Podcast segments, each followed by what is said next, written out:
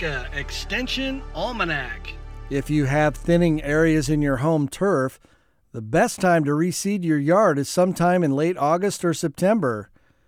Or you can do it now when the temperatures are slightly above freezing. That might sound a little weird, but Extension Turfgrass Specialist Roch Gaussoin says dormant turf seeding is actually a good way to give seeds a chance to thrive when warmer weather comes around this spring. Renovating or reseeding a lawn, there's a lot of different strategies that can be done, but one that's probably underutilized, especially in the harsh environment that we live in in the state of Nebraska and surrounding states, is what we call dormant seeding. Dormant seeding is seeding when the seed's not going to come up, and you say, why would you plant when the seed's not going to come up? What you do is the, you do what nature does. Think about what plants normally do. They produce their seed during the year, they drop it to the ground, it goes through a winter, and then it pops up the next year. It's what nature does, and dormant seeding can be a fairly effective way to, to renovate or to reseed, except you've got to be very careful about what you do. With dormant seeding, a cool season grass, especially a cool season grass like turf type tall fescue, which it seems to be the most recommended cool season grass we plant in the state of Nebraska, you seed rather than seeding in the fall of the year, which is optimal, you seed after the fall of the year, which, while not the most perfect time to seed, that seed is then goes through the winter. It starts to take advantage of those seasonal rains in the uh, spring, um, and then it germinates.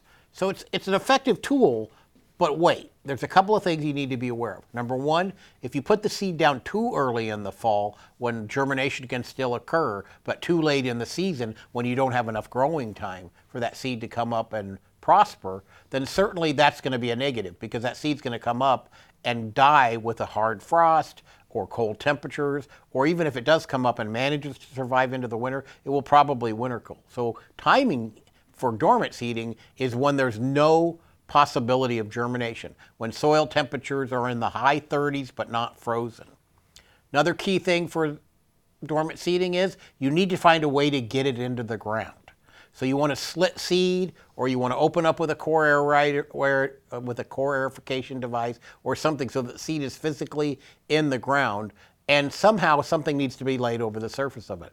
Ideally it's covered by soil so when you slit seed and the soil falls back on it, that's the optimal condition. But if not, consider top dressing over the top with a thin layer of compost or using some sort of mulch, especially if there is no cover, there's no existing turf there to, to, to be a living mulch when the spring comes. So need to have the seed into the ground. You need to be sure that the seed is covered in some way. And you need to make sure it's in the ground after any put the possibility of germination.